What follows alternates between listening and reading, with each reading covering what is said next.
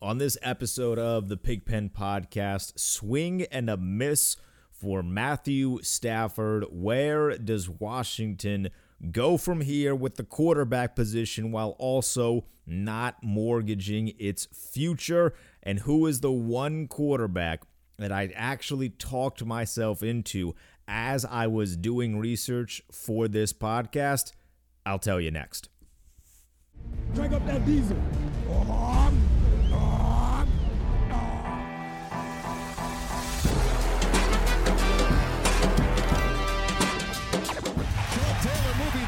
backwards, trying to find running room, and he's still on his feet.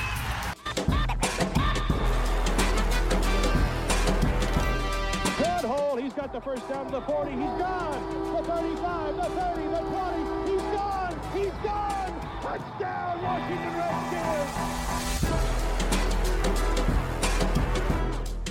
What is good? This is the Pigpen Podcast. I'm your host, Denton Day, at the Denton Day on the Twitter machine. It has been a little bit since we wrapped up our season. We are in full blown quarterback pursuit, it seems, at this point in early, early February. We swung and missed, the franchise did, on Matthew Stafford. We put an offer in, but it it couldn't beat the offer of a t- terrible quarterback and a lot of first round picks for Matthew Stafford that Detroit decided to go with instead. So that leaves the question, and it was somewhat addressed uh, the other day by everyone in management, it feels like, as to what is next for Washington. They don't want to uh, rush the process of finding a new quarterback, they don't want to mortgage the future and jeopardize the future of this franchise in finding and acquiring said quarterback, but at the same time, they are pursuing every single option. What the hell does that mean? I'm not 100% sure yet. I don't think even they are 100% sure yet. I don't know about you, but I am still very much uh, getting used to what it is like to have high profile people in this organization actually say real things that have real meaning behind it and make actual sense.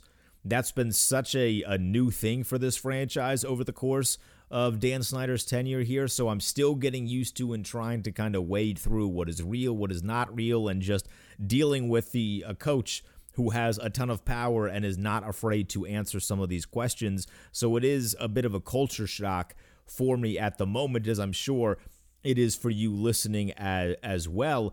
Uh, but so far, what I have seen from Ron Rivera's first year here is that he has earned the trust. So I will I will rock with him as he is pursuing all options and also not jeopardizing the future of the franchise just to find a quarterback. But it does go without saying that missing out on Matthew Stafford did kind of suck.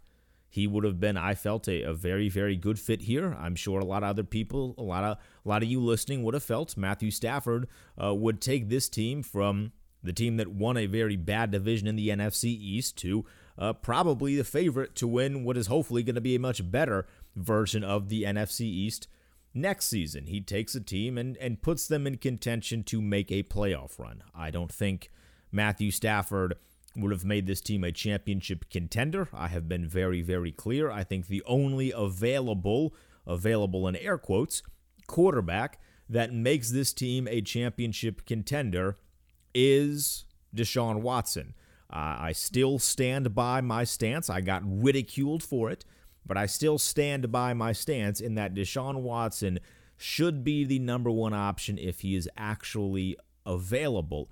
And when they say that they don't want to mortgage the future of the franchise, I don't necessarily think that means Deshaun Watson is completely off of the table. I definitely think that it hurts the chances to swing for Deshaun Watson, but I don't think that's off the table because, at the very least, with Deshaun Watson, I mean, we can argue this until we're blue in the face, but it's hard to argue that you, at very least, you know what Deshaun Watson is. When I think of them saying, all right, we don't want to mortgage the future, we don't want to jeopardize the future of this team by making a silly decision, I take that more in the realm of the way that this franchise has mortgaged its future and kind of screwed things up, which is trading a ton of picks for the unknown. So I don't know now if I would anticipate, not that I was before, but I don't know now that I would anticipate trading up for a quarterback in the NFL draft, while at the same time still pursuing all options. So it's a catch 22 here. They tell you one thing and then they kind of slide the other one in there, which is like, all right, well, well, what does that really mean? Which side is really legit? I still think Deshaun Watson is the number one option. If he's actually available, at the very, very least, you have to make the call. You don't have to pull the trigger, but you have to make the call for Deshaun Watson. I saw the oh, I saw that Pro Football Focus where they put Chase Young in the trade. Absolutely not. No, no, no. Love Deshaun Watson. I don't know if there's someone in this market that loves Deshaun Watson more than I do. We are not giving up Chase Young for Deshaun Watson. He is one of the three players that, in my eyes, are absolutely off limits no matter what trade happens. I mean, this can go outside the realm of Deshaun Watson if you're looking to make a trade for one of the other quarterbacks that we will discuss here in just a moment. You don't give up Chase Young, you don't give up Terry McLaurin, and you don't give up Montez Sweat. Those three, off limits. Everyone else, I think there's a discussion to be had there, but you don't give up those three guys. So Watson is option number one. Still, he will continue to be option number one until he gets moved to somewhere that isn't here. This is there where the fun part comes in. Where do we trickle down in the more realistic options? Who are some of the guys that we should be looking at? On Twitter, over the past four days, I would say, there has been a lot of momentum and a lot of buildup for pursuing Derek Carr of the Las Vegas Raiders.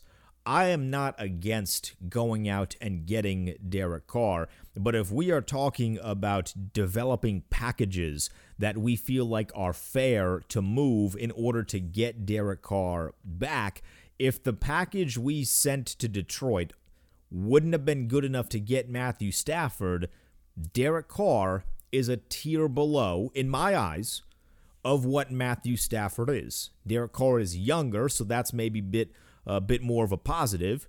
But in terms of what you actually get on the field, Derek Carr is a step below what Matthew Stafford is. So if our trade package for Matthew Stafford wasn't enough for Detroit, we should not be adding more onto that in the hopes of getting Derek Carr. And it should be prefaced, we don't actually know if he is fully available. It's just sort of been rumors. But the rumors around Derek Carr, if we're acting in all fairness here, have been circulating ever since Jon Gruden has gotten to Oak, then Oakland and now Las Vegas. So I don't know how much I trust uh, the rumors of him actually being uh, available. Uh, but I do like Derek Carr. I, I think he would fit well here. Uh, if you're looking to give up, here's the thing. Here's the thing. Here's the thing. If you got on me, and I didn't mind anyone getting on me for saying I would give up five first round draft picks for Deshaun Watson. It was, of course, an exaggeration. You can't actually give up five first round draft picks uh, because you can only go four years in advance. So, that aside, if you were getting on me for uh, wanting to sell the house for Deshaun Watson, but you are suggesting we should give up multiple first round picks for one Derek Carr, tell me where you live. We're going to meet. We're going to have a conversation, and I'm going to dump laxatives in your coffee because it's ridiculous. If we're not giving up multiple first round picks for Deshaun Watson, if we didn't end up giving multiple first round picks in the rumored uh, trade package that we put together for Matthew Stafford, we are absolutely not doing it for Derek Carr. But if he is on a bargain, I, I think that's a call that you have to make. But I teased this to start the podcast, right? I teased who's the one quarterback that I actually talked myself into as I was doing research. He plays for Vegas. It was not Derek Carr, it was Marcus Mariota. And I'm very, very hesitant still. Like, I'm not super pro go and get Marcus Mariota. I have seen him enough in the NFL to have a lot of questions. And I don't think him joining a new team and being in a new system, I don't think that answers a ton of the questions. We have to recognize we are not getting college Oregon Marcus Mariota. we're getting a guy that got beat out by Ryan Tannehill. And Tannehill ended up playing really, really well. So hindsight being 2020, now that you look at how good Tannehill has played, you say, all right, it's not that bad to lose your job to Ryan Tannehill, but he has not started a, a whole lot in recent years. He didn't play great towards the tail end at Tennessee. Is being in Jon Gruden's offense for a year and sitting behind Derek Carr for a year, has that given him all of the necessary tools to then be a starting quarterback somewhere else? Because the way that I'm looking at how we attack this offseason in the form of getting a quarterback. I don't know if we're going to find a franchise quarterback. That might be a little bit of a pipe dream. But I know that our team is good enough with solid quarterback play to, I would say, next year win at least at least 10 games. That's a big proclamation. I get it. But if you look at this past season, we won seven games and we didn't have a ton of great quarterback play for the first half of the season. So if you implement even just good quarterback play for a lot of the starts that Dwayne Haskins had and some of the earlier parts of the season, in, in fact, you know what? It was just mostly the starts that Dwayne Haskins have. If we have good quarterback play in those games, we likely come out with a few more W's, and we're around that 9 to 10 range wins this season. I think we're going to get better defensively by the time next season starts up. I'm hoping we're going to add a few more pieces on the offensive side of the ball. So, with all of that in mind, I do think 10 wins is a realistic goal for this team as we head into next season, so long as we can have an adequate quarterback. And I think Mariota, with a very, very low price in terms of what we would give up, I mean, I'm thinking maybe, maybe third round pick at, at absolute most there at the highest. If they say you can give us a second round pick for Marcus Mariota, I guess you can toy around with the decision, but it does seem kind of strange to deal a second round pick for a guy that didn't hasn't really played a whole lot in the last year and a half. Uh, so I don't know if I'd be willing to give up a second round. If they say, "Hey, give us a third and a sixth round next year," sure, do it. Let's go get Marcus Mariota, see what he can do. Uh, he did have that 18 point comeback in the postseason against an Alex Smith led Kansas City Chiefs team where he threw a touchdown pass to himself, which is still one of the crazier things that I've ever seen watching an NFL game. The problem with him is the reason he got benched in Tennessee is for a lot of turnovers. He was throwing the ball to the other team uh, a lot more than he should have.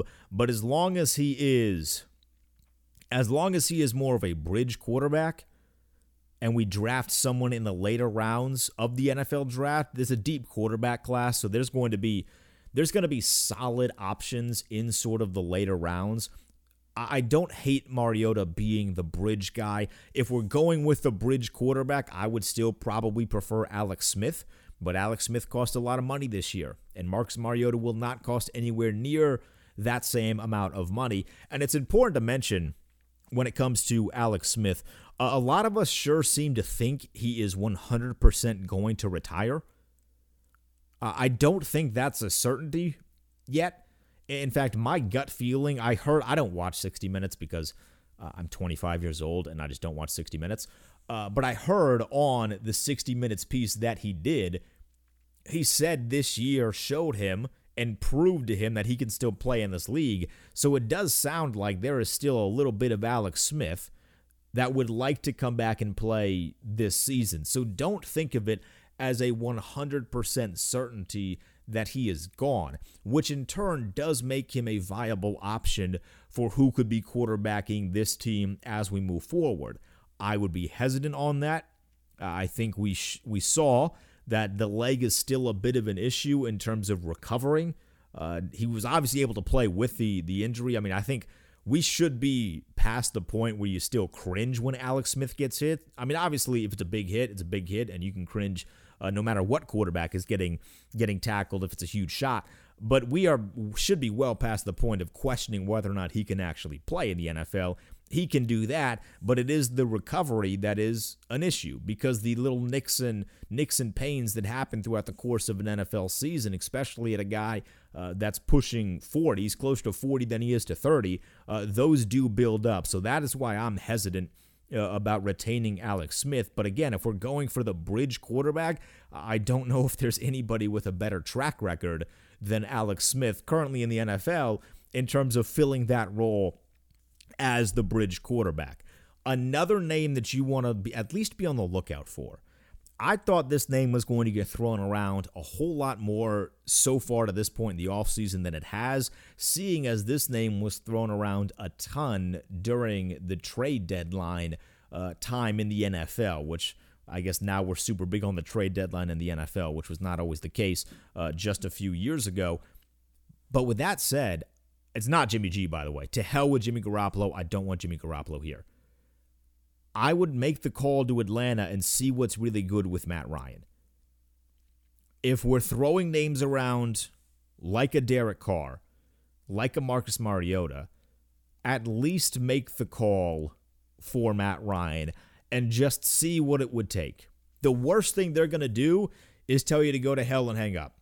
And I'm going to guess Atlanta with a new, uh, completely new front office and a completely new everything probably not going to tell you to go to hell. I don't think that Kyle Smith joining them helps our efforts to get Matt Ryan, seeing as it seems like the split wasn't exactly uh, amicable. It didn't exactly go over well.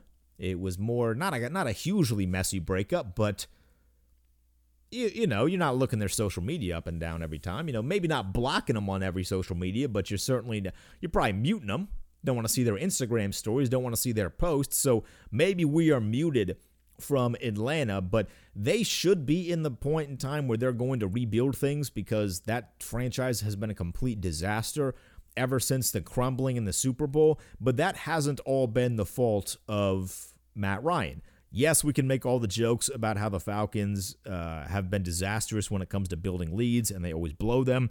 Make all of those jokes that you want.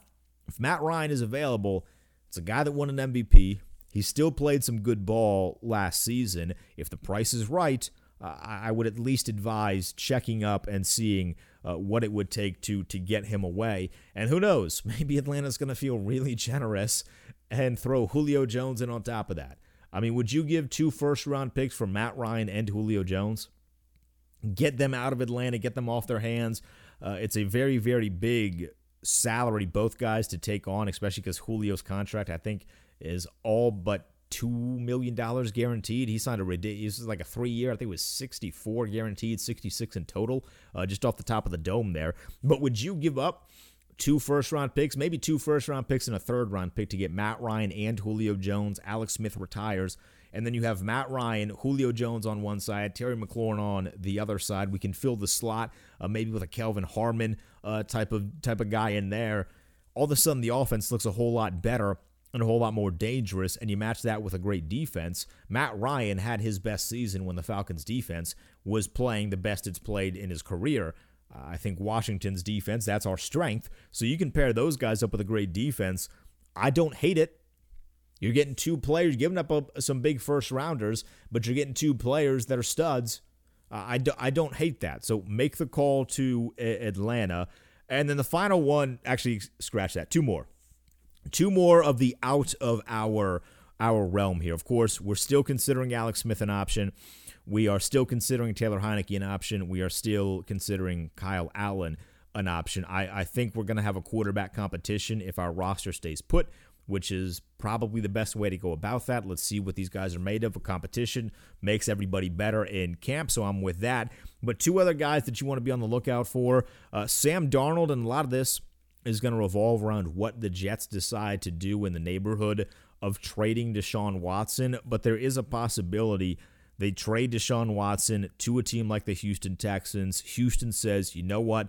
We would rather have either Justin Fields or Zach Wilson with the second overall pick, Sam Darnold.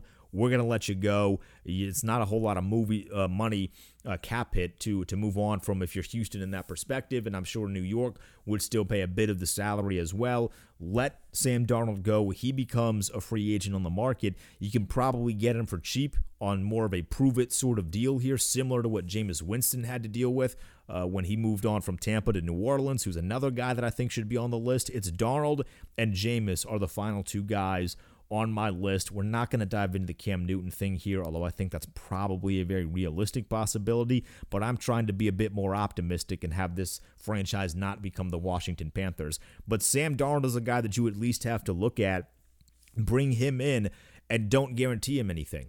But I think if you bring Sam Darnold in, and have him compete with Heinicke and Kyle Allen for the starting quarterback, you might be able to get the best version out of Sam Darnold. And if we're going to uh, for other quarterbacks operate under this mentality that, you know, maybe a change of scenery can bring out the best version of them. If we're doing that for Derek Carr, if we're doing that for Marcus Mariota, well, Sam Darnold is the one guy in the NFL that I feel like that makes the most sense with, seeing as the Jets and Adam Gase and the offensive guru that he was supposed to be ended up falling flat the hell on his face. So I'm with it. I'm very, very open to bringing in Sam Darnold and allowing him to compete for the job. Now, keep him away from U Street. Keep him away from there. We don't want him getting mono again. But I'm open to seeing Sam Darnold compete for the job and hoping that maybe a change of scenery actually does benefit him a ton. And then Jameis Winston is the other guy. He sat under Drew Brees. He sat with Sean Payton. I still think they screwed him by putting Taysom Hill over over him to start those games when Drew Brees was out, but maybe that suggests that they don't want to keep him around. He only signed a one year deal with New Orleans. It was a cheap deal. I think it was like a million dollars, which is very, very, very low. You can probably bring Jameis Winston in, boost that up a little bit. I doubt he's going to take a one year, one million or whatever it was, but give him a couple million dollars, have him come compete. He's likely going to to win the job if you're an adrenaline junkie, he's going to provide you with that roller coaster feeling every single game. And what was the big what was the biggest issue offensively with the team this year? Damn, why isn't anyone moving the ball down the field? Damn, why aren't we throwing deep? Jameis solves those. He's going to turn the ball over. Hopefully, he's not throwing 30 interceptions like he did his final year in Tampa. But you know Jameis is going to turn the ball over. But on the flip side, you know he's going to put the ball and move it down the field. And I think that's something this offense really needs. We need those explosive plays.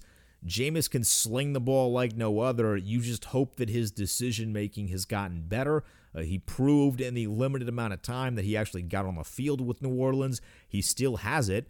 So if you can get Jameis Winston for cheap, if somehow New Orleans lets the dude walk, I'm not against it. And just make him pay for the crab cakes that he gets if he goes out to eat in the great state of Maryland. And I think we're all good there with Jameis.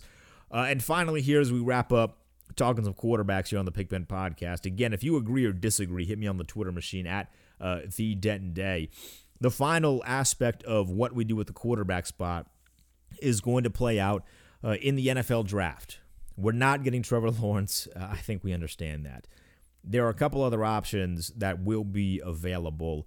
There's a chance Justin Fields will be available. Some people seem to think that he's going to slip.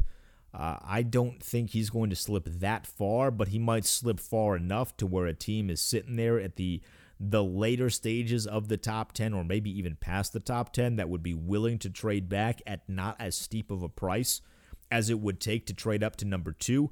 I prefer Justin Fields over Zach Wilson. I might be in the minority on that one. I know people are still hanging the well. You know, he played at Ohio State, and so did Dwayne Haskins. We can't go back to them. Uh, I disagree with that that line of thinking because I think Justin Fields is straight up just a better quarterback than Dwayne Haskins was in college. You're going to hang the Northwestern thing over his head. I don't really have an explanation for that one. I mean, we can talk about the injury on his throwing hand, we can talk about no Chris Olave, or we can just straight up be honest and say, you know what? He sucked against Northwestern.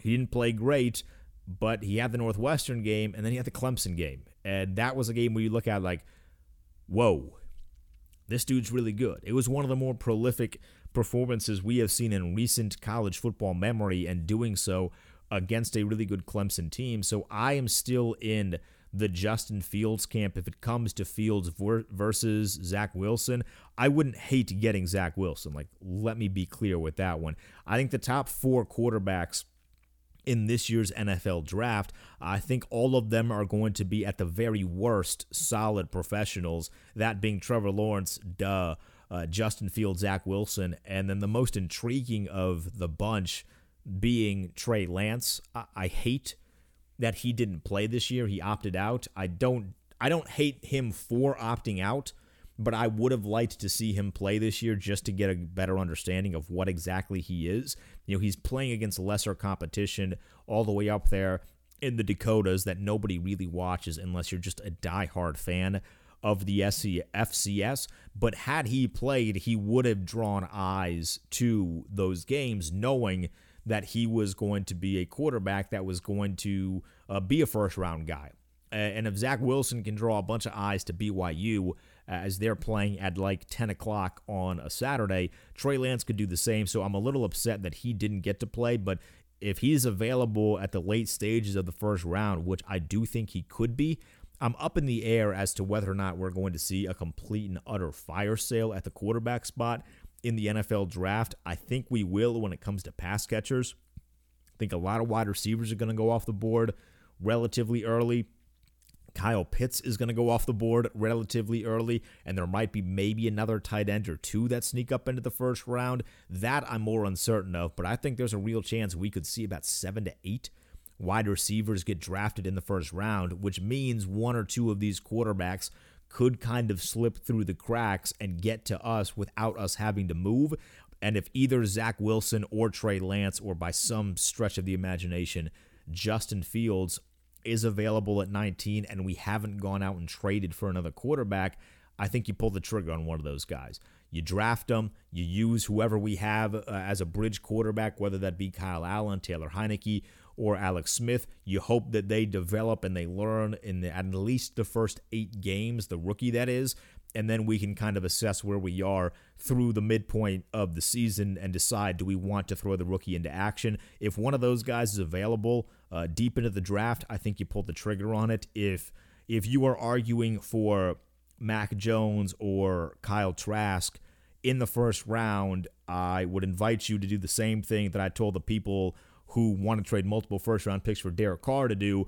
Give me your address. I'm not going to fight you. I'm just going to dump laxatives in your coffee. Mac Jones, Kyle Trask, not first round quarterbacks.